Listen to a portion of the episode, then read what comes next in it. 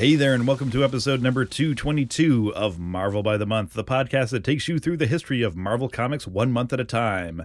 My name is Brian Stratton. Mine is Robb Milne. I'm Jamie Wenger. We are well into the holiday season. This is our last scheduled episode until the new year, so we Oh. wanted to bring you a special holiday themed episode.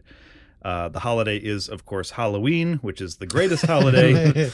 Uh, we can call it Decemberween. Sure, yeah, yeah. It's literally Hanukkah too. This is the first night Yeah. of Hanukkah. Whoa. So we will celebrate the what a festival of lights uh, inside of pumpkins. Mhm. uh it's something about oil not running out and candy i can't make the leap somehow Yeah. but um golems. We'll throw golems in yeah there. That's a sure monster thing. yep yep And 222, one third of the beast. We Ah, have Ah, we have achieved one third of the beast. it's uh, uh, our work is one third done uh this episode is monster by the month number 10 uh, which is our uh, podcast within a podcast where monsters are unleashed and creatures are on the loose Mhm. We're going to talk about several of the Marvel Monsterverse stories that hit the newsstands between February and May of 1974. If you're a Patreon supporter, you have already heard us mangle these issues in the Monster by the Minute segments of our omnibus episodes. Pretty brutally too, if memory serves. Yeah, Yeah. like this might badly. actually help to, you know, uh, give some clarity to Right. the the feverish babble that Right. maybe misrepresented some of those stories. maybe misrepresented. maybe, maybe we've left out a couple details or yeah. gotten a couple things wrong. Um, yeah, uh, this is, this is our chance to, to really lay these issues on the slab and, and dissect them in detail. Nice. Um, I respect everything you're doing right now. Thank you. All the metaphors are solid. One hundred percent. Um, but uh, hey, before we, uh, we we get into these, uh, let's get one more push uh, for contributions uh, to the GoFundMe for our friend and frequent guest Jennifer, aka Comics Will Break Your Heart.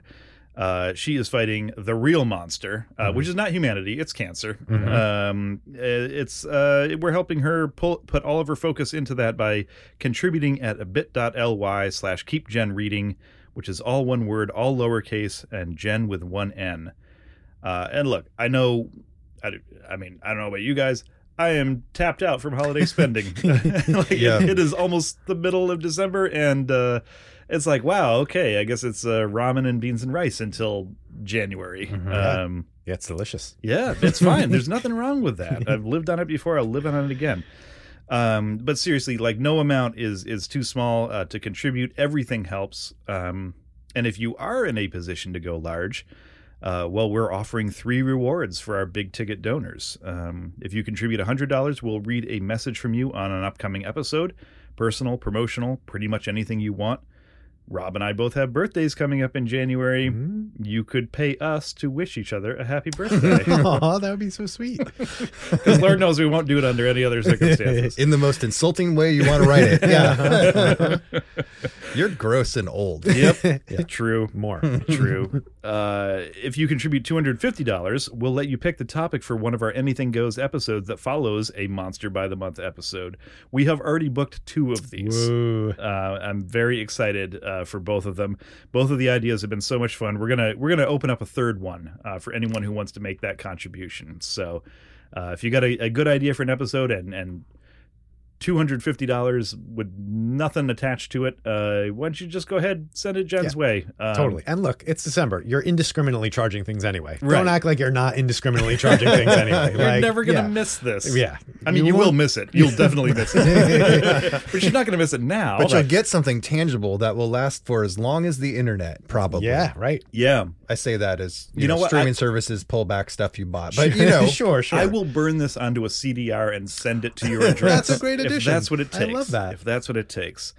Um, and also, if you're if you're a real high roller, you contribute five hundred dollars. We'll let you be a guest on an upcoming episode. You could not possibly do a worse job than we do. So, um, you know, please help us out here. Help, Yeah, look- help us out. Help Jen out. look where we've set the bar. Yeah. There's, there's nowhere else to go. Yeah. Yep. You can't limbo under that bar. You make one appearance. I mean, six months from now, it could be your podcast. Exactly. Yeah. Yeah. We may pay you to take the podcast over. Uh, but yeah, uh, please uh, make a donation at bit.ly slash keepgenreading. Send a screenshot of your confirmation to Marvel by the Month at gmail.com, and that's all you need to do. Okay. Um, it is now time for us to uh, fulfill our mission to our listeners, talk about these Marvel monster comics from the first half of 1974. Um, first, we're going to take a quick break, and we'll be back with more Monster by the Month.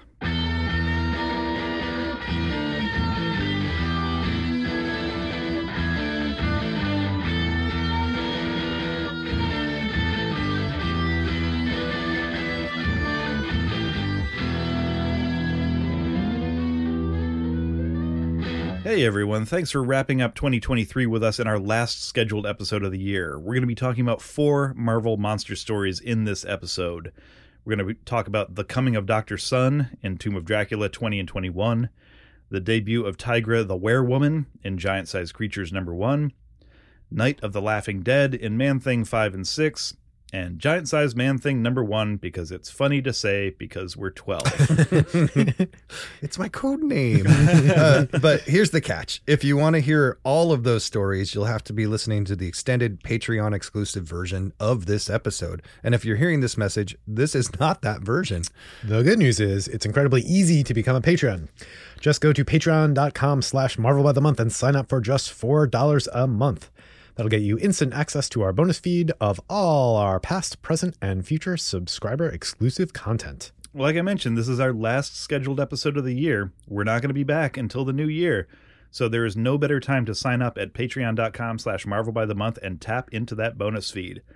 There's over a hundred episodes on there with more being added just about every week. You can go back and listen to extended versions of episodes with some of your favorite guests, or you can check out our full omnibus episodes, which cover all of the issues we didn't talk about in our main episode for that month. There's so much awesome content in there, and the best part is you'll get the full version of every upcoming episode, and you'll never have to listen to us try to sell you on becoming a patron ever again. yeah, treat yourself this holiday season. You are worth four dollars a month. yeah, you are. Uh, Maybe pa- more. Maybe more. we we we're not we don't have anything in place to take more from you. So just give us four. Uh, head to patreon.com slash Marvel by the month uh, and support the show today.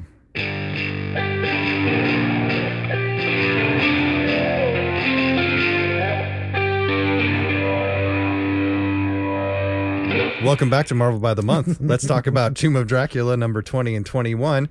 Uh, issue number 20 is called The Coming of Dr. Sun, or Soon.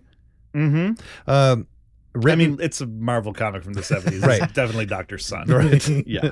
it's written by Marv Wolfman, art by Gene Colan and Tom Palm, Palm, Palm, Palmer? So you got Dr. Soon, but Palmer is throwing you. Palmer? What's a palm? Uh, so, Oh, you, uh, you were thinking French. It's pom- pommet, right? Pommet. Yeah, pommet. Uh, uh, art by Gene Colan and Tom Palmer, letters by John Costanza, colors by Glynis Wein. Um, so Frank Drake has recently rescued Rachel Van Helsing from her near-death experience of survival with Dracula uh, in the Transylvanian Alps. I was kind of hoping they just wind up being buddies. Yeah, it Yeah. seemed like a real cool buddy cop. Thing. Yeah, Yeah, Um, yeah. They are now in a helicopter and chasing a weakened Dracula through the snowy landscape, trying to shoot him with wooden bullets provided by Harker. Now, this could have been the best cold open to an episode of Airwolf ever. Just bam, bam, bam, bam. But That's Dracula down there. Uh, and worse for Dracula, he can't risk turning into a bat or mist in the high winds. Uh, but eventually he disappears into a snowbank. And as soon as Dracula thinks he's safe, they find him and shoot him in his shoulder with a wooden bullet. So he jumps into a crevasse to get out of that particular danger. Um, It's crazy to see Gene Colan, who we know for being like so moody and atmospheric, deal with like white Snow? expanse. Yeah. you know, Yeah. like- and it, it still works. yeah, he still can pull it off. Yeah. yeah. Um, uh, worth noting, this is a summary of a ton of prose around each panel. Yeah. It's it's a Oh, lot, yeah, but lots- it's also setting the moody tone of survival and desperation. Uh, y- you know, I think it's it's it serves well. Yeah. It's- Yeah. but it is a lot. It, I mean, it's very. I mean, it's it's like alive. You know. Yeah. Like it, it feels very much. um Getting across that idea of how trapped Dracula is, like, because I think they they do have to kind of build it up and, and sell, like, uh, snow and wind is not traditionally Dracula's enemy. Right. Yeah. It's Dracula running around on the side of or on a mountain. You know, there's Right. nothing. So, but but it's like there's there's nothing for him to feed on. Um, and then they do a really good job of like getting across the idea of like he cannot turn into mist because the winds will scatter him And he'll Completely. just dissipate. and he'll Yeah. just dissipate, Yeah. and that would be the end of Dracula. So and he's uh and he's pretty silent for a number of the panels but then he uh except for one time when he yells at no one damned ones you who are but mindless infants compared to me how dare you attack your master how dare you uh i just like to think of just dracula down a crevasse yelling that at nothing Yeah. yes, yes. Uh, it's a old man yells at cloud kind yeah, of kind yeah. of moment. dracula does pull that a lot He he, is an old man Yeah, He- yeah. um, oh, he's the oldest, oldest. man. Yeah. so eventually, Dracula stumbles on a cave where he finds a recently dead man and attempts to drink his blood Yeah. because he's that, you know, he's in that state. But not only is the blood disgusting to him of a dead person, he also tastes poison in the blood. So then he quickly discovers another room full of treasure and another dead man and decides this must be some kind of double cross over treasures the Turks stole from Transylvania centuries before. yeah. This was so much story for like a two page Yeah, thing It was that a full doesn't- EC comic uh, story and Yeah. just this like two pages. Yeah. Yeah, And this, there's no reason that this has to be in here, right? No, None no, at all. This doesn't lead anywhere. I No. love it. It's just like you. It, it's it's like you're playing uh, like a Legend of Zelda game, and like you you like bomb open a wall. It's like oh, it's a treasure room. Yeah, You know? right, So right. This, is could not be a part whole of the story. side mission Yeah. of issues. Yeah. Um, and Dracula then just smashes all the treasure in a rage because riches won't help him to survive. Yep. So it is like it still works. Like Marv Wolfman does a really good job of saying like treasure is worthless to this guy right now. Yeah. He- Can't take it with you. Yeah. You can't take it with you. uh, back in the chopper. I would like to try taking it with me though. Just I you mean, want? We'll I'd- build I'd a pyramid for you, buddy. I'd like the Yeah. opportunity to just just like put me in a bleak situation in a room full of gold and jewels, and let me just let me see if I can figure out a solution here. done. Let's give him a non-escape room present for January. Um, so back in the chopper, Frank and Rachel have circled the area a few times without finding Drac. Uh, to pass the time on another round, uh, their fourth round, looking searching the area, Rachel tells Frank her origin. Um, her grandfather Abraham had thought he killed Dracula, but years later, Dracula returned and killed Abraham. Then Dracula killed Rachel's parents and was set to kill her as well, uh, since he was hellbent on erasing the Van Helsing line. Yeah, Uh, but Quincy Harker burst in, shot uh, some wheelchair propelled wooden spikes at Dracula, and drove him away. You have to do a little um like scene kung like mental kung fu to get the it to work. So he's gonna eat Rachel, young Rachel. Harker comes in the room Straight Har- through the door. straight through the door and then hits a button and like things shoot out of the side of the wheelchair. Yeah. yeah, And I was like, that that doesn't work. That was bad thinking. But if you consider that he wheeled into the room quickly and then like hit the brakes on one side Yeah. and like Tokyo drifted, Yeah. it totally works. I bet he did. I I, bet bet, he that's did. how he rolls into every Yeah. room because Yep. he's a badass. Yep. Uh, Mhm. Uh, then uh, Quincy then raised and trained You're Rachel. a hot dog, but you'd better not try to hurt her, Frankfurter. What is that? It's Rocky, Rocky Horror. Horror. Oh man. Uh, so Quincy raised and trained Rachel to be a vampire hunter. So basically, she, if she wasn't going to get it from her grandpa, she found the next person who's Yeah. gonna Yeah. hell bent on talk that. about a destiny. Yeah. Um, then we cut back to Dracula, who is back on the surface, um, in the snow. He tries to turn into a bat, but the wind picks up and drives him to the ground again. Which So- he was warned about on page one or two. Yep. Mhm. Uh, and then we just jump to Northern Ireland. I love whenever this happens, but uh, uh, we witness the vampire Brand as he gets to meet his master, Doctor Sun. And this is the first time we are meeting Dr. Sun Yeah. also. We've heard Yeah. about him for a while now. Yeah, Yeah. so so there's a little tension built. So the guards lead Brand into a chamber.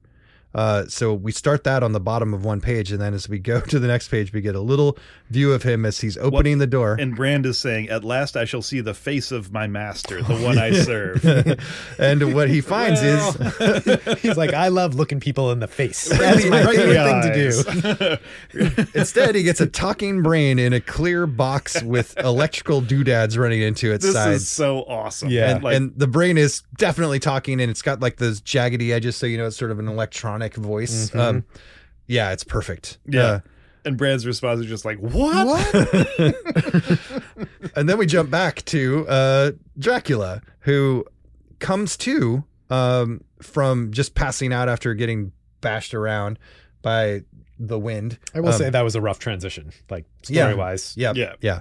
The, and it's You jumped three times in three pages. So, Yeah, yeah. you needed like someone's like shadowy in the in the distance or like footsteps in the snow, like Yeah. just any kind of indication that something was about to happen, other than him just being in nature. Yeah. Instead, we get a caption that says, "While elsewhere." yeah. Like, That's- right. I even wrote elsewhere in my notes. But uh, um, so Dracula is tied to a pillar by chains laced with garlic. Love Um, that. Love it. mm-hmm. He meets a Professor Morgo who is dressed in like a purple and orange robe with his hands tucked into the sleeves. Um, he tells Dracula that he works for Doctor Sun. There's everybody's got degrees in Doctor Sun's organization, Mhm. um, and that they have been tracking him for four years. And then the big reveal is their intel source is none other than Clifton Graves. What? The Yeah. guy who got blown up on the yacht, who Yeah. was Dracula's servant? While Dracula laughed at him flying away. That was Yeah, pretty good. yeah, Uh, like yeah. right at him. You know, like he Yeah. really. But who's laughing right at who now? Yeah, Mhm. Clifton. So yeah, Clifton was in the role of Renfield. Uh, he was a mind controlled human servant of Dracula for most of the Tomb of Dracula run, um, until Dracula had left him on that boat. And Dracula planted the explosives on the Oh, boat. I know. So Yeah. he Yeah. totally knew he Yep. was about to blow him up. So Yeah. he's just total dick move. Casual indifference to Yeah. his lackey. And Graves was literally torn up in the explosion. Dr. Sun's people found him floating on wreckage and sewed him back up. Pretty gruesomely Sewed too. back together wrong. I was just gonna say Yeah. I just started a rewatch of Metalocalypse, Yep. and this is basically the chef from the first Yes. episode who gets like chopped up in the propeller. Barb and I just sing that song running around the house all the time. Uh, uh, now he has uh, more stitches than the monster of Frankenstein. Um, And, and Yep. Graves' mind was freed from Dracula's control due to both his hatred for Dracula and his near death experience, I'm sure. Yeah, it's like It's- holding the power button down, basically. Yeah, yeah, but it is really uh, it, it's, It's terribly unfair reset, because yeah. I mean Graves he, he did not snitch, and yet he got all the stitches. Yeah, he yeah. did. he was very loyal right up until the end. He snitched after the stitches. Yeah. Yeah. Right. Oh, well, stitches Stitches get get- snitches. It's the inverse property. there I it is. We, we got it. We got there. uh, Graves taunts Dracula by pouring out some fresh blood in front of the starving vampire. Then Dracula tells Clifton that your life will be mine. then he kicks Graves. He's still tied up, but Yep. he just kicks him right in the face. right in the face.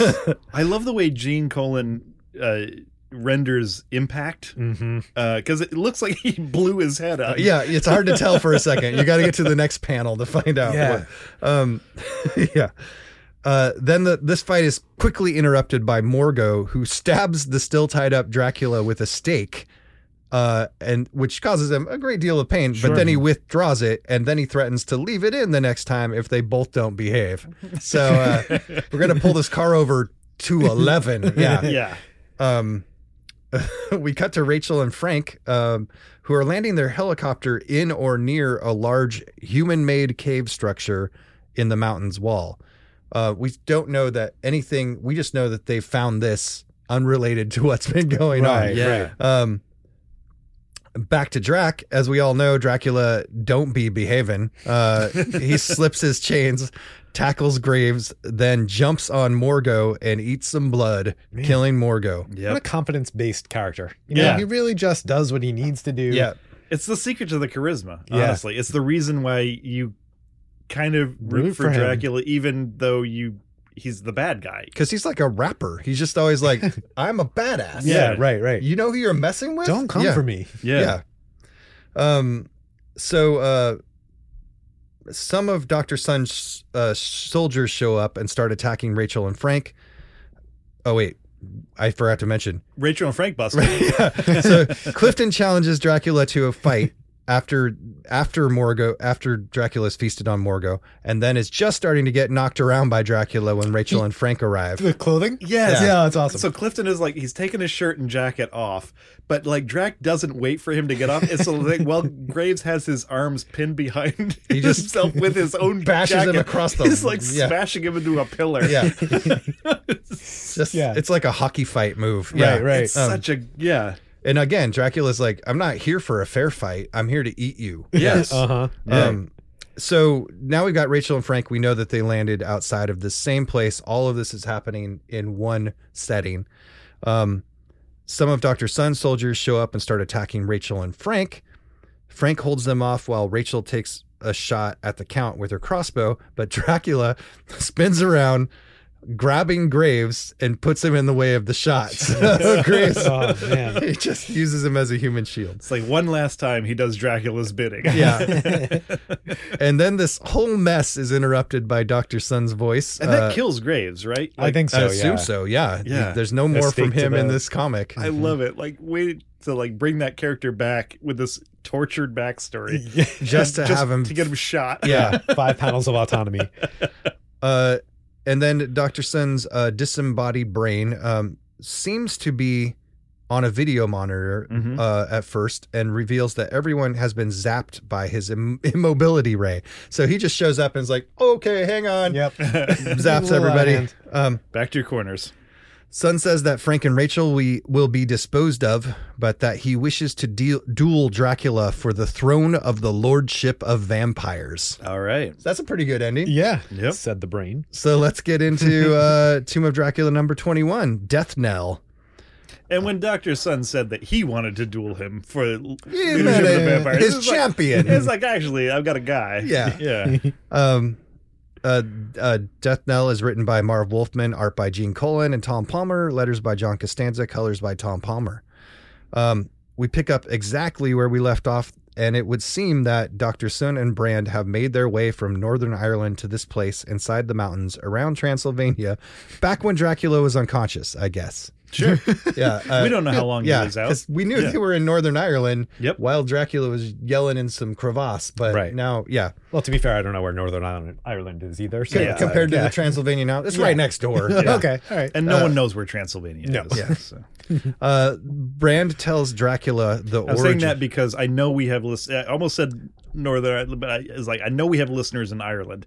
I don't think we have listeners in Transylvania. So I'm gonna I'm Yeah. gonna insult them. Oh, we nice. do. We have fewer listeners in Eastern Europe, uh, Mm. mainly I think because mostly English bubbles up. Yeah. since we are, you know, pretty known for our English. It's not the best. we're, we're barely known for our English and not at all for any other language. Nailed it. Um, Uh, Brand tells Dracula the origin of Dr. Sun. Starting in what was called the Cultural Revolution of China in 1966, Dr. Sun was dragging his feet on some horrible experiments for a general. So the general ordered him to be the test subject for what is called Project Mind. Again, with the project names, it's my pet peeve. Yeah. You got to name your project name something unrelated to what's happening. Yeah, yeah. Maybe something that like alludes to it in some oblique way. Uh, project Death Star. Just, just spitballing Right. here. You know. the- Yep, yep. Or what, like overmatter. Yeah, like mind right. over matter. You know, Oh, yeah, there yeah, you go. there- See, that's a good Um, one.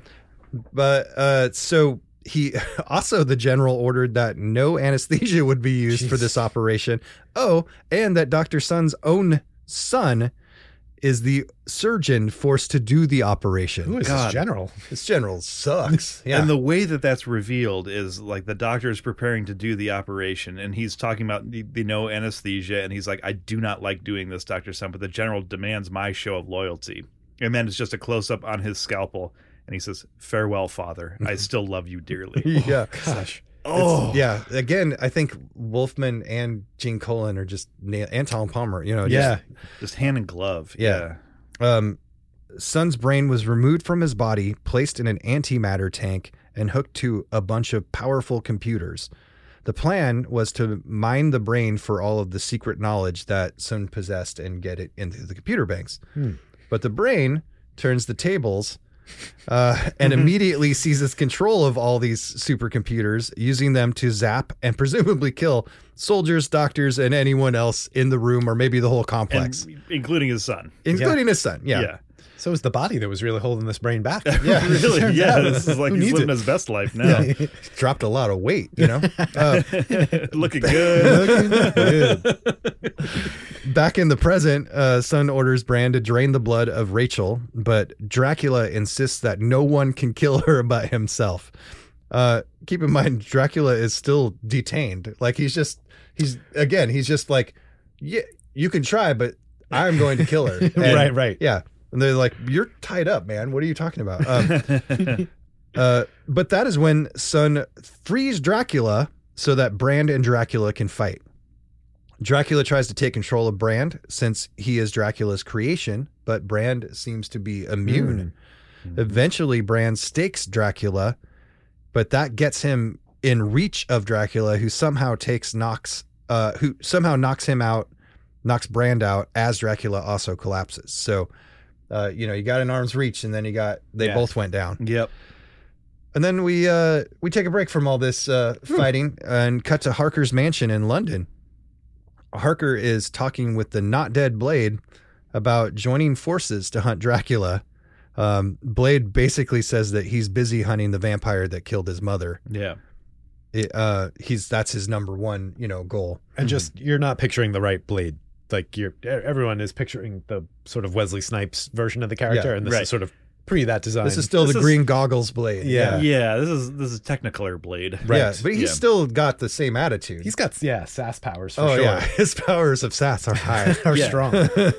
Yeah, but he I mean he's literally like in in green trousers, uh like a maroon overcoat, uh, a yellow shirt under that and a yellow bandolier With stakes in stakes it. in it. Yeah. Yeah.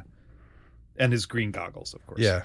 Yep. Keep the blood out of your eyes. Yeah. Um, so, uh, and Blade also knows that Harker's like the the vampire you're after that that killed your mom is probably long dead, and Blade's like, nope, I have some of that vampire's blood in me, and I know they're still alive. Mm. So that's just another little hint of something more with Blade. Yep. Um, best of all, Blade now knows he's immune to vampire bites because he survived uh, an attack from Dracula. hmm Um, And if Dracula couldn't turn him, yeah. yeah. uh, then we get back to Dracula, who re reawakens uh, while while strapped to a chair this time. Tied Doc- up again. Certainly this will this will Yeah. stop Dracula. Right. uh, Dr. Sun begins to explain more of his origin. The living brain, it turns out, needs a constant supply of human blood. Ah, So the math is easy. Everyone could guess this. You need to follow a vampire and learn how to hunt humans and take their blood. Uh, it's an obvious logical leap. But of course, you need a vampire you can control so that they will not only get their own human blood, but get you some too. Mhm. And Sun found Brand in the morgue after Dracula killed him back in issue number 15. So it's basically like buying weed in college. Yes, Yeah, exactly. Same, same basic, Yeah. same basic rule structure. Yeah, you just Yeah. gotta split it up. Uh-huh. Yep. Uh, if you if you get a big amount of weed, yeah. Um, Right, right. Brand was given drugs. Oh, speaking of weed, uh, Bra- Brand was given drugs and trained to obey Sun. So he was like uh, broken of his Dracula mind control through other like CIA mind control tricks. Uh, so And reconditioned to mind be mind controlled by somebody else. by Sun, yeah, Yeah. yeah. Uh, and now Dracula has a, a big dome clamped down over his head, not to do his hair. Um, we see that this is also happening to Brand, who is seated next to him. And the plan here is to transfer all of Dracula's knowledge to Brand so that he becomes master of all vampires. Mm-hmm. Then, in a classic vampire Ponzi scheme, he can make all vampires serve Sun. Sure.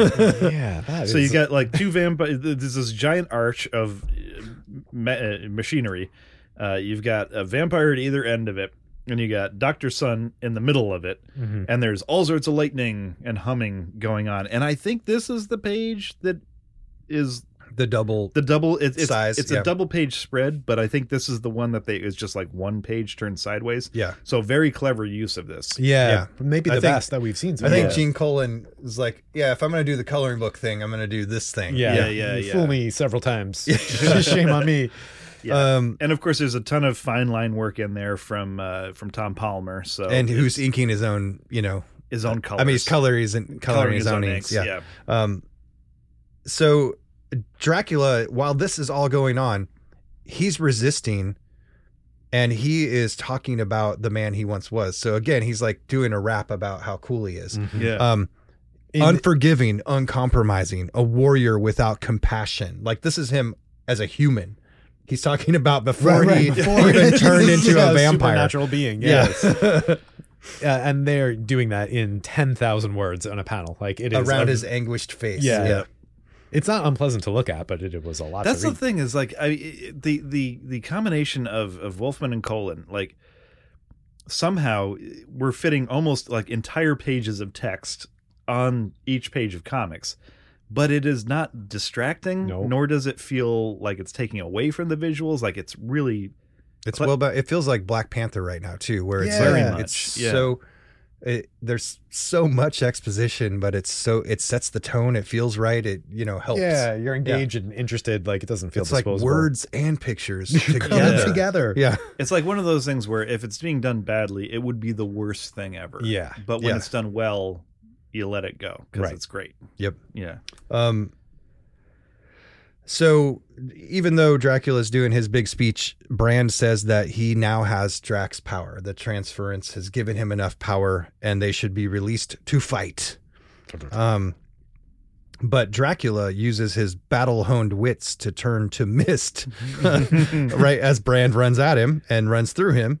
And then uh, Dracula ignores Brand and pounces on a nearby doc- doctor to feast on some more blood. Slurps him right 'Cause- up. Yeah, because he's like, I need a power up. And yep um, as the fight continues, Sun notes that Brand, like this is so funny. Like within a page, Doctor Sun's like, uh, Brand's not going to win this. It's not even close. It's not like he's on the ropes or anything. Right. He's just like, he's not going to win the fight. So we need to implement the contingency plan. yeah, because the thing is, it's like Brand has all of Drax's knowledge, but he doesn't have the years of experience, and Dracula is just too quick. He just he reacts too fast for Brand to. He's having to use his conscious mind, but this is like second nature to Dracula. Yeah, Yeah, good this point. was and this was also set up by like when Dracula he's saying like when I was a man I was a warrior Right. I was a Yeah, yeah, I- so you're primed for it. yeah like you I wasn't you some schlub who got eaten by Dracula. yeah Right, right you already have the he already has the matrix downloaded in his head for fighting um, Right. and he's been a vampire for a very long time so um so the impl- the contingency plan for Dr. Sun is part 1 set Frank and Rachel free and give them weapons Great idea, honestly. Like, just yeah. this will stall Dracula cuz Rachel's going to go straight after Dracula no matter what you do this also explains the question: Why did he bother keeping them Around. yeah. around? So there Yeah. was like, yeah. well, because if Dracula gets out of control, these are the people you want. Yeah. yeah. that's the kind of planning you can do if you're only a brain. If you're and just a not brain, burdened by all this meat. yeah and all you have to do is eat a bunch of human blood constantly Yeah. Yep. Um, Small price to pay. But uh, Dracula, in the fight with Brand, gets tossed into a bunch of electronics that catch him way on fire. um, and the tables seem to have turned. Dracula appears to be dying, and Brand turns his attention to everyone else. And he takes the weapons immediately back from Drake and Van Helsing and prepares to kill them. But first, he notes that he has broken Sun's command over him and no longer needs him to help Brand rule the world. Because Um, he's got Dracula's knowledge, and Ego. Dracula's gone, and he's got he's definitely healthy on the ego front. Yeah, Uh, and as Brand attempts to attack the brain, Sun notes that he planned for this too and zaps Brand on fire. So like if he comes close to his tank and he's just like boop, you're on fire. So and then and then Sun teleports his brain out of his current aquarium to somewhere else. So uh he's just like he's definitely a few steps ahead of everybody else. Yeah. I mean it didn't work out, but he's I mean, he was ready he for didn't it. lose. Yeah. yeah. yeah. He did a Doom kind of thing where he's like, okay, you know, this didn't work out, but Right. peace. Poof. Yeah. I got plans within plans. Yeah. I can go be a brain literally anywhere. Yeah. it's just a brain in a trench coat and a fedora, like walk along the waterfront. Uh, Frank Dressed in like little girl like pigtails and stuff, little pink. Three brains stacked up on each other, trying to get a ticket to an R-rated movie. And uh, so yeah, this this wraps up pretty fast. Frank and Rachel run to their helicopter. uh, and escape as the whole layer starts to explode. We also see that a mist turns into a bat that narrowly escapes the blast as well, uh, which I thought was going to be suspenseful because we know that there are two powerful vampires in that fire. Mhm. Right. Uh, no suspense is left, though. We learned that this bat is over 500 years old, so it's not Brand. That's not Brand. And it's definitely the guy with his name on the cover. Yeah, and Brand. that's how we wrap up. Yeah. Brand ain't never going to be 500 years old. So, yeah. Nicely done. Yeah, what well a fun done. story. yeah, I, I was so happy with it. I thought it was just not going to. I, I thought it was going to get too goofy, and it didn't. It, No. it worked. the Gene Colan factor really like adds gravitas to everything. It, Yeah. it, it Yes. really gives you a lot of leeway story wise to get away with things that And might if, not. I feel like Marv Wolfman is like coming and swinging on this stuff too. Like Yeah. what he's writing is really working. Yeah. I feel like they're they're right they're they're both sort of like writing and drawing up to each other. Mm-hmm. Right, right. Yeah. I would hate to have written another story this month with a brain in it because that would be embarrassing or Yeah. awkward at least. Yeah, yeah, yeah. Well, we'll see. We'll see what happens. Yeah. Uh, should we take a little break? Sure. All right, we'll be back with more Monster by the Month in just a minute.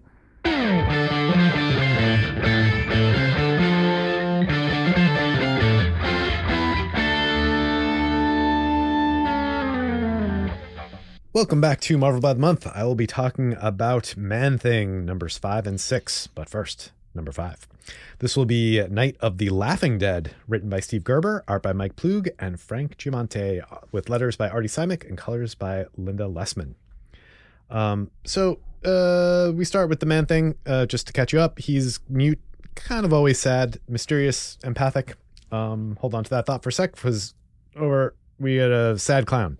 this sad clown. He's made his way uh, into a swamp to end his life uh, with a pistol to the temple. Oh, we should probably do one of those warnings that this is a suicide thing. It's and- a, yeah, yeah, Very much. Yeah. it's a it's a story that begins with a suicide and then it goes through uh, all the unhappy circumstances that brought this character to that. Yes. So if that sounds like the kind of thing that you're not up for in this holiday season, which can already be heavy as hell, like don't yeah, don't put yourself through this. yeah. This is pretty grim. yeah. Uh, get to later on in the show where we're talking about you know other things you can read that you know might be less grim. Right. So yeah. That said, That's now, a, that, now that that's said, Now that Yeah. that's said, this is uh, a great story. It yeah. is a great story. Yeah. Um, beautifully illustrated too. it's Yeah. stunning. It, like Ploog. and so many smart decisions made along the way. So uh, on on page four, um, the uh, so sorry, the clown uh, takes his own life. Uh, Mhm. on I, it is page four. Yeah, Page, four. three. Yeah. I mean, He's like set up to do it. He's sitting on the edge of the swamp, and we Yeah. get a close up of his face. He looks really sad. He's still in the clown makeup, but like not the white part. So it just Yeah. it's the big sad face and but the he red pulls nose. the gun out. Yeah. Yeah. Um, and the man thing is nearby, and he's like empathic, so he's particularly shocked and sort of, I mean, like shocked in a true sense by Mhm. this. Um, and he finds the suicide note, but he can't really read it. They just look like squiggles. Yeah. We can though, and it says that uh, like laughter is dead, futility, blame, and ergon. Er- ergon? Arrogance, maybe. Yeah. Um, so the man thing he sees all this, and he has the faintest recollection of the word funeral, and he kind of sets about to this task in the swamp. Then we cut to uh, in town nearby, where supporting character uh, Unlucky Richard, his name's Richard, right? I couldn't remember. Oh, Richard Rory. Richard. Rory, yeah, Mhm. okay. Yep. Yep. Um, he's there with Ruth. Uh, these are two people who have been saved by Man Thing fairly recently. Um, they end up overhearing some carnival folk who are worried. They're they're talking about this guy Daryl who's gone. Um, he's uh, the carnival's only clown and was last seen terribly upset about something. And I think this is the issue where I realized that Richard Rory is clearly the Steve Gerber stand-in Yeah, in this story because like the the hotel uh the the, the desk clerk um he uh he's like being sarcastic with him calls him Joe College and then later um he's like I hate people who make education sound like a dirty word you know like this is all part of his monologue it's like okay so this is where the Gerber yeah yeah. I mean, this he- character has been popping like he's been in this book for a while now without really any like he's too specific. Everything about him is too specific for such a generic character. for such a generic character. Yeah. yeah yeah yep Um, so the carnival boss is Mr. Garvey. Uh, he's glad the clown is gone um, because he was depressing everybody. And um, when the woman who is sympathetic to this clown uh, s- speaks up to Harvey, he slaps her. Not only does he slap her, but he holds her in place with one hand Yeah. and then slaps her. yeah, like, it's pretty brutal. rough. So so Rory jumps in. Yep. Yeah. Mm-hmm. Um, he gets punched out. Uh, you know, he he fights Garvey, but then gets punched out by the carnival's like resident big slow guy, Mm-hmm. who we've seen in uh, countless other. He's like that archetypal type. The strongman. The strongman. Yeah, Uh, his name's Trag. yeah, and uh, he apparently he's well known enough to Richard Rory because uh, he's like Trag, the world's strongest man. That's who I got hit by. Like, Yeah. My luck is running true to form. yeah, there you go. Um, Trag and Harvey they take off uh, in a vehicle, and then the woman uh, whose name is Isla, spelled A Y L A. yeah, Isla, Isla I believe it's pronounced Tigra. Yeah. okay. Mm-hmm. Uh, it's that Vermont. yeah, if you grew Yeah, up in Vermont, you yeah, don't have to pronounce anything. Uh, turns out she was the clown's girlfriend, uh, and the three we'll, we'll call them the heroes of the story. They drive off uh, in a car looking to find um, the what the clown. Yeah. They find his abandoned car, and then they find him sitting in a grove uh, under what looks kind of like a spotlight. It seems like like the hint of a spotlight. but also looks exactly like where he Shot himself. shot yeah. himself. Yes. Um. And for And a when- second, I think what you're supposed to think when you first see that first panel that this is him, his body. Right. Which we we know is weird because we saw the man thing carry him off Yes. in earlier panels. hmm But then he stands up. Then he stands up. And clearly a spotlight. clearly a spotlight removes his hat and takes a deep bow at the waist um and then sort of like walks off into the swamp he's not talking yet but it it's like tonally this is very christian shepherd from season one and two of lost If that helps Yeah, orient you this is the sort A of reference point that we can all. that everyone can Yeah, get behind yeah Yes. so the trio uh Hi, Michael. what? My boy. um, the, the trio head into the swamp to look for him. Um, we then cut to Harvey, Harvey and Trag, who are driving around, and they see the clown sitting in uh, definitely a spotlight in the road, looking sort of Right in the middle of the road. yeah, Yeah. dead center. Uh, it came out before I could stop it. Um, and then he like the clown sort of stands up and does what I assume is a bit of a soft shoe dance, mhm. and like Trog can't steer away from him, and they smash right into him, and it it's just So they like smash into a tree. They steer away, but they hit a tree. oh, do they? Yeah, Yeah. it says swerve, you idiot. I'm swerving, but we're gonna hit that tree. Oh, I thought it was him. Yeah. Uh, and yeah, that saw. He also the clown has like a top hat, and uh, so I just I picture that the frog from Looney Tunes doing this. yeah, it's totally. Yeah. That is exactly. And I thought that was creepy when I was a kid. Yeah. Um, Michigan J Frog. Yeah. Is that his Use name? use the man's full name. Show some respect. Hello, baby. Hello, my darling. Hello, my ragtime gal. right, right, right. In the pot of hot water. Um, so their car is ruined and now they're kind of stuck in the swamp. hmm Um, the clown then appears behind them and says a bunch of like disturbingly disjointed things, like Latin. With no punctuation. yeah, it's very, and we, we haven't really seen anything like that yet. Yeah. In, in, like in all of these comics And that we've like read. giggling in between everything. it's like it's like this, a like, Joker ha, ha, ha. manicness. Yes. Yeah. So uh, his like bits of speech are interrupted with these like ha ha ha's. Good evening, Trag. How are you? I am fine. Where is Garvey? ha Yeah. Yeah. Ha, ha, ha, ha. You'll you'll kill me. Haha. Make me die. Haha. Where's Garvey? Ha ha. ha. It's scary. yeah. yeah. It's very creepy. Um, he then mocks them a bit and um, heads into the swamp further, and uh, I believe they follow him. Mm-hmm. And then our heroes come upon the man thing who is trying to bury the body of the clown. Yeah. Um, and they mistakenly think that man thing was the killer. Because they lost sight of the ghost of the clown. Right. Yeah. And the next time they see him, it's his actual body. In So they Matthew thought they were following a living clown who's Because- now dead. Right. But it, because this body so far has looked like a clown. Yes. Like Yeah. there's because there's a separation coming. Um. So yeah. So they think the man thing has killed him, and uh, the the Steve Gerber stand-in is like very upset. He like, I was just starting to think of you as some kind of human thing, and like it, you just feel very bad for the man thing. Yeah. He just shoos him off. Yeah. You're dumb, bad dog. Right. Um. So it's like pretty sad on top of all the other sadness uh, about a dead clown. Yeah. Uh, eventually, they realize the man thing didn't kill him. Uh, the, clown's been dead for quite some time. And he was dead from a gun. Right. Yeah. Which the man thing obviously wouldn't use. Yeah. His fingers Um, wouldn't even fit. yeah, right, right. Uh, plus, like you get all the slime into the machinery. Like, Right. ugh. Yep. Um, but then uh, Trag appears and starts beating up on Richard, just as they're starting to like start to piece things together. Mhm. Uh, Man Thing then steps up and brutally beats Trog, yes. and then holds him underwater. yeah. Like, Looks like he's considering drowning him. He's like, I would normally wait. He's not feeling fear, which is kind of what he was anticipating. right. So And he just kind of keeps going. Yeah. He's like, so I'm just going to use primal, you know, bestiality. Yeah. I mean, not bestiality in that sense, but in in the absence of fear, you resort to other, even more brutal means to destroy your foe. Yeah, I really had thought he was dead for the two top panels, and then you see his like head peeking out of water. the Yeah. shot. Yep. Um, but then at this moment, um, the ghost of the clown leaves the deceased body, declaring its intention to make them laugh and smile and put on a huge show because his soul is at the mercy of the critics. Yeah. And you're like, whoa, that seems like the beginning of a story, and that's the last page. yeah. it, was, it was crazy. Like Yeah. that's not how a lot of these comics work. Yep. And I have to double check the chronology on this, but I think uh, Neal Adams' Deadman had been a pretty big book just prior to this, so I wouldn't be shocked if Huh. this is inspired because it's a circus performer Yeah. who has a a ghost coming out of him, and yeah, Huh. so yeah.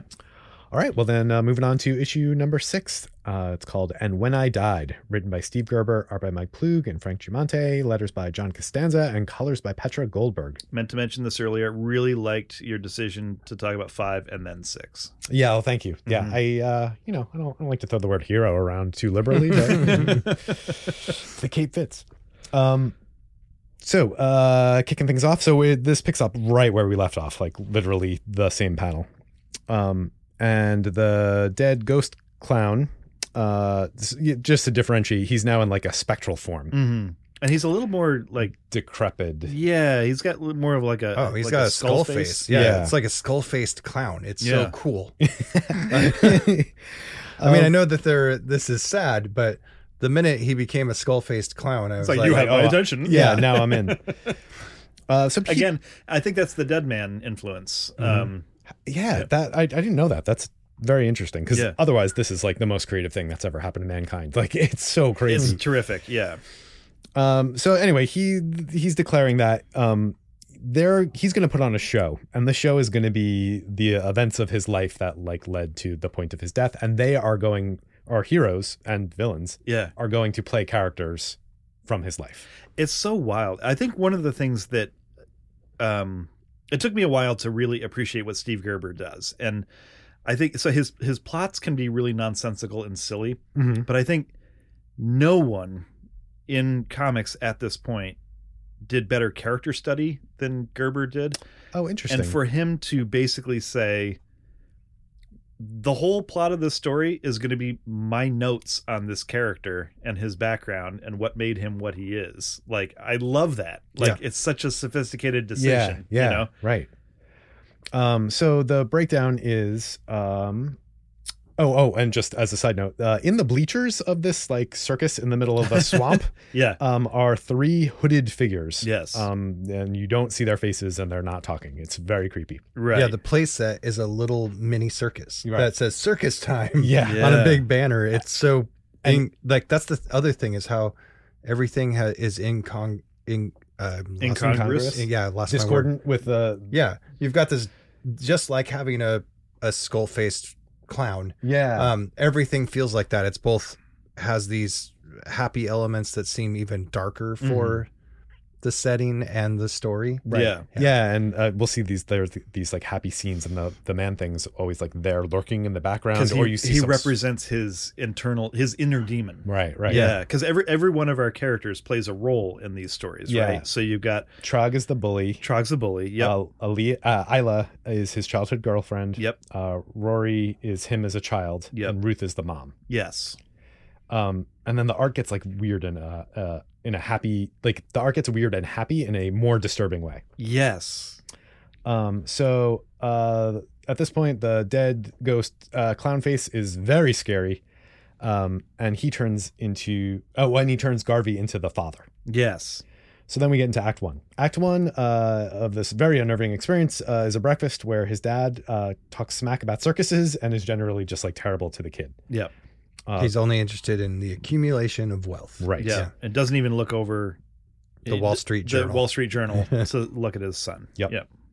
um as and while this is happening the man thing is watching and like operating the body of the kid as a puppet Yeah. and he throws food at the dad uh who reacts like a bad 80s dad Yep. Or bad 40s dad in this case. yeah, right right uh while outside uh the kid is briefly cheered up by his childhood girlfriend um both of them being followed by the man thing until they encounter the bully Mhm. who eventually sees man thing and runs off Well, he uh, he he takes He's- a poke at Yeah, he, He ta- punches. He punches uh, Daryl, the the clown, yeah in the face, who's being enacted by Rory as a kid, yeah. and uh, but then senses the inner demon that is Man Thing. Um, He gets like a glimpse of it behind the eyes. behind the eyes Yeah. very creepy Yeah. Um, so then the play ends. Everyone returns to their normal bodies briefly and are very freaked out. Um, but then the faceless cl- uh, cloak people um, says that we we haven't seen enough, Yeah. or they answer the question. All they say is like no or something like that. Yeah. it's like a Have- single word. Because he asks, "Have you seen enough?" To and make say a judgment. Well, on we his don't know. soul. Yeah, Yeah, we not- don't know what they're yet. yeah what what they're asking for, but they have not seen enough to do whatever they're there for. Yeah. So now, uh, Act Two, the kid is 16 at the funeral of his dad. Um, uh, and this funeral is taking place in the swamp. So you've got this coffin like Mhm. surrounded by swamp. Uh, Very weird. Yeah, everything so surreal. Yeah. there's doorways to nothing. It looks like play sets built in a swamp. Right, right. Yeah. Um, the teen resents his dad for only having cared about money. Uh, he makes crass, pretty cruel jokes, and his mom overhears this and asks if he's gone insane. Then someone yells "cut," and the story jumps to a psychiatrist's office. Um, Also, Gerber has a talent for names. Uh, Laszlo Schacht is the, is the psychiatrist. Yeah. so great. Um, the psychiatrist scene, of course, is also very weird. Um, the psychiatrist is like going to read his mind by putting his hand through the forehead and extracting out a colorful but disturbing monster Yes. It says uh, on a scroll. on a Yeah. scroll. Yes, yes, yes. This is it. All right. A portrait of a tortured soul, obviously in turmoil over a multiplicity of moral and emotional crises. And yes, then I am insane, huh? He's like, don't be an idiot. Insanity is defined by its cultural milieu. This is America, 1951. That makes you normal. right yeah like the steve gerber is just like popping through like you just you, you Yeah. can't contain it um yeah so then he gets uh, kicked out of therapy uh then the den the dead Kicked out of therapy. right right in your own in the, the play Yeah. of your own life Yeah. um then the dead ghost clown again asks the hooded figures if they've seen enough um but he knows that it's uh, it won't be and so this time they answer yes they want more Yeah. Yeah. Do you want to see the last act? And they say yes. Ooh. so we now skip to 1968 the day after kennedy was shot um when Robert Kennedy. Robert Kennedy, thank you. Yep. Uh, when he went looking for a circus, uh, he'd watched the event over and over and over again and felt like he needed to laugh. But upon a- arriving at the circus, he decides he wants to work there, Mhm. um, and his future girlfriend offers to teach him. And he's inherited a lot of money from his parents by this point. Right, Yeah. right. Good point. And uh, Trag recognizes him and tells Garvey that he is a very wealthy person. And Yeah. so they're like, okay, let's get So this guy scheming. involved. Yeah. Right. Mhm. Uh, we don't see anyone's face for a little bit in the in the flash uh, in this part, and it is disturbing. Mhm. Um, uh, so at first, uh, he's doing a great job as a clown. Everyone loves him, and it, as a result, he's growing into like a confident person. Um, and, and Ayla was specifically tasked with, or Isla was with helping him develop his skills, but also she's working for Garvey to like let's let's milk this guy for all he's worth. Yeah. So so he's she's initially in on it. but then she falls for him. Yes. Um, uh, and yeah, so then Garvey accuses Isla um, of only being with the clown for the money, which now isn't true anymore. But Mhm. um, the clown overhears this and gets really upset. Yeah. And in response to like having his heart broken, he twists his act to make it like evil and dark and disturbing, Mm-hmm. um, which frightens Isla. And then they get into an argument. And um, now the clown like loathes himself. He's just like he, he found something he was good at, and now he like kind of ruined that, and he ruined this relationship. And this is why he heads to the swamp to end his life. Yeah. So now we're caught up to the present.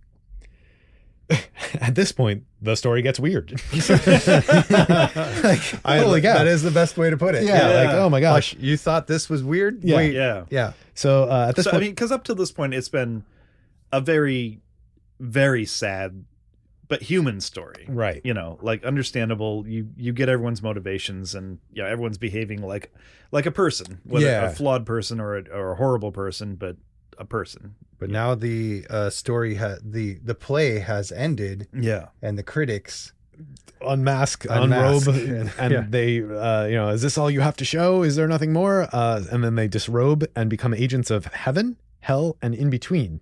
So you get a heroic, huge, blonde, muscular-looking guy, a red demon thing, and a guy with like a wrestling outfit. It's kind of an odd visual choice yeah, there. Lim- Limbo has an axe and a wrestling outfit. I don't yeah. Why not? Uh, they say he hasn't proven enough uh, motivation for his suicide and are therefore sentencing him to like ultimate oblivion. Yeah. At which point, Man Thing, the guy with his name on the title of the comic, uh, he comes back in and he fights the creatures and he's doing just fine. Mm-hmm. Um, Isla is crying over the body of the clown and she says that um, she's the reason he took his own life. And Richard Rory is also saying, "I just lived this guy's life experiences. Oh, he doesn't right, right. deserve this." Like, Yeah. he's, so Yeah. everybody who just went through this, or at least the good people, are all like, they're vouching for the story. He should be, you know, Against the indifference of these cosmic beings. yeah, Nice. he should be sent to Right. heaven. Right. Yeah. She's crying. Uh, her tears are like falling on the body of the clown. Um, and she says that she loves him, at which point the battle abruptly stops and everyone pauses respectfully. There's like the the pause is so uh poignant, I Mhm. guess. Like you just really feel everyone hold still for just like a Yeah. real beat. She says, Yeah. I loved him, loved the soul you want to destroy. If you must have a soul to murder, take mine. I've already ruined this life for him. Don't let let me deprive him of his chance at the next one. And that's it. Yeah. Fighting stops. And like everyone looks downward upon them, even and the man thing is there in the background. Like, yeah. Mhm. Um, it's super moving. Uh, at this, the trio vanishes, uh, and the crowd observes the body of Richard's mouth like turning into a non-creepy smile, like a fulfilled smile. yeah. And Isla asks if the spirit finally understood, if the spirits uh, finally understood that a man who can inspire laughter and joy is the holiest man of all. As Man Thing recedes sadly into the swamp. Yeah. And it's not totally clear what happens, but the agent of heaven does point a sword at at Daryl the clown. It's like the the two. Yeah. Like he's the only one who's like. Lit. Yeah. And and he's like, as if he's like, I'm I'm claiming his soul. You know. but they but I love The other that- two don't. Yeah. So it's pur- purposefully a little ambiguous, Yeah, but huh. but and noted that way. Yeah. Um, but it's it seems clear that that that made the case. Like if she loved him and was willing to give her life for that, hmm then Then he he's was- worthy. Yeah. Yeah, I, I, these two comics are amazing. I, really, they're like literary. Yes. It's it's wild. Uh what a time it was like you know we we've talked to Steve Englehart about this and we know I know from from reading interviews with Roy Thomas where like his perspective was really as if they were getting the books done on time and they weren't completely violating things that we had set down as sort of fundamental structures of the Marvel universe. It's like everyone can do whatever they want if it sells. you know? right. um and it's just like what a what a great time to be a creative Yeah. person Mhm. and a You know, free rein to Yeah. do interesting things Yeah. in a medium with a lot of potential that Yep. hadn't really been realized. yeah so Cool. pretty good pretty i mean rough story but Yeah. it's a, a slightly heartwarming ending to the the bit of it Yeah, yeah, I would say anyone with Marvel Unlimited, like definitely read them. It's like it's a really different experience. yes but also know what you're getting into Right, Like- right, right. Yeah. Trigger warning up, with left, down, Yeah. And, and even beyond that, like the man thing is a very interesting comic. Yeah. it is Yep. it is yeah yeah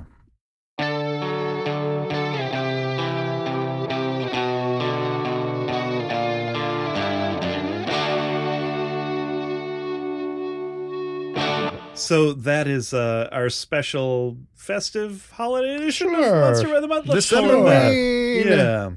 Yeah. Um, thank you for listening. Uh, the last thing that we're going to do uh, is our regular round of astonishing takes, uh, our recommendations for things you may, you may want to check out that are not the Marvel Monster comics from the first half of 1974.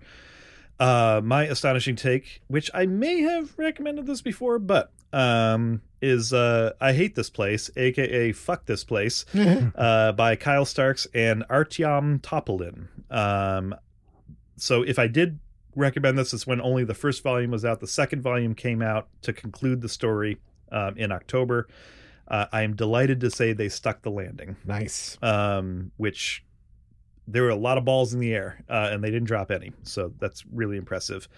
Um, in the first volume, we were introduced to Trudy and Gabby, uh, who are a lesbian couple who inherit a farmhouse and quickly realize that it's haunted, um, but like by absolutely horrifying ghosts um, that will you rend you to pieces if you do the wrong thing. Um, as long as they play by the house rules, they're safe. But here's the spoiler alert: circumstances conspire to prevent them from doing so. Mm. Um, and in the uh, second volume, we learn why Trudy is such a doomsday prepper. Um, her past returns to make her life a living hell, which it literally already was, but now it's even worse somehow.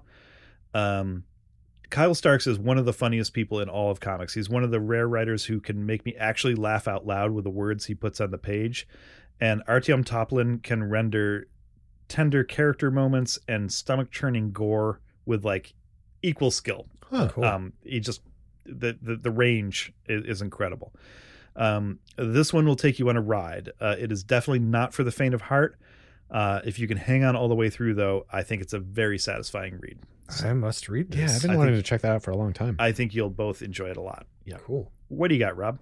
Uh, uh, uh, recent to me, uh, from reading through uh, Chip Zdarsky's newsletters, which are always fun. Yep. Um, the All Nighter by Chip Zdarsky and Jason Loo, with colors by Paris Alleyne and lettering by Aditya Bidikar. Um, it's the collection for issues one through five of a comic called The All Nighter. Um, this came out in 2022 from Dark Horse. Uh, the All Nighter is the name of a diner in a big city. I don't know if they specify. That's like a New York, but um, open from sunset to sunrise.